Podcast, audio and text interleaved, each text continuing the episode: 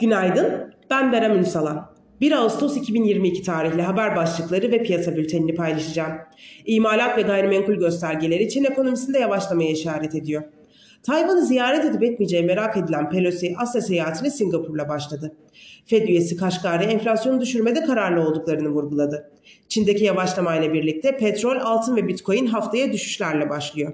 Piyasalara genel olarak bakacak olursak pay piyasalarında TL'deki değer kayıplarının güçlenmesi durumunda ekonomi yönetimi tarafından Merkez Bankası'nın da işaret ettiği gibi yeni makro ihtiyati tedbirler açıklanabilir. Borsa İstanbul'daki şirketlerin ya da bankaların karlılıklarını negatif etkileyecek yeni makro ihtiyati tedbirler açıklanması ya da bir dönem çok çok konuşulan enflasyon endeksi yeni bir ürün çıkarılmasının yeniden gündeme gelmesi durumunda Borsa İstanbul'un yurt dışı borsalardan negatif ayrışarak tekrar güçlü satışlarla karşılaşması beklenir. Bu yönde bir karar gelmedikçe Borsa İstanbul'un kısa vadede yön olarak yurt dışı borsalarla birlikte hareket etmesi öngörülebilir.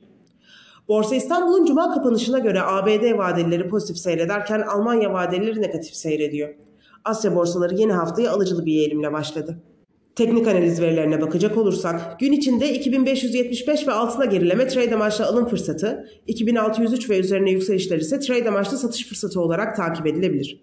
Viyop tarafında ise gün içi long pozisyonlar için 2844, short pozisyonlar için 2887 seviyeleri zarar kes seviyesi olarak izlenebilir. Borsa İstanbul'un ve endeks kontratının güne pozitif bir eğilimle başlamasını bekliyoruz. Kazançlı günler dileriz.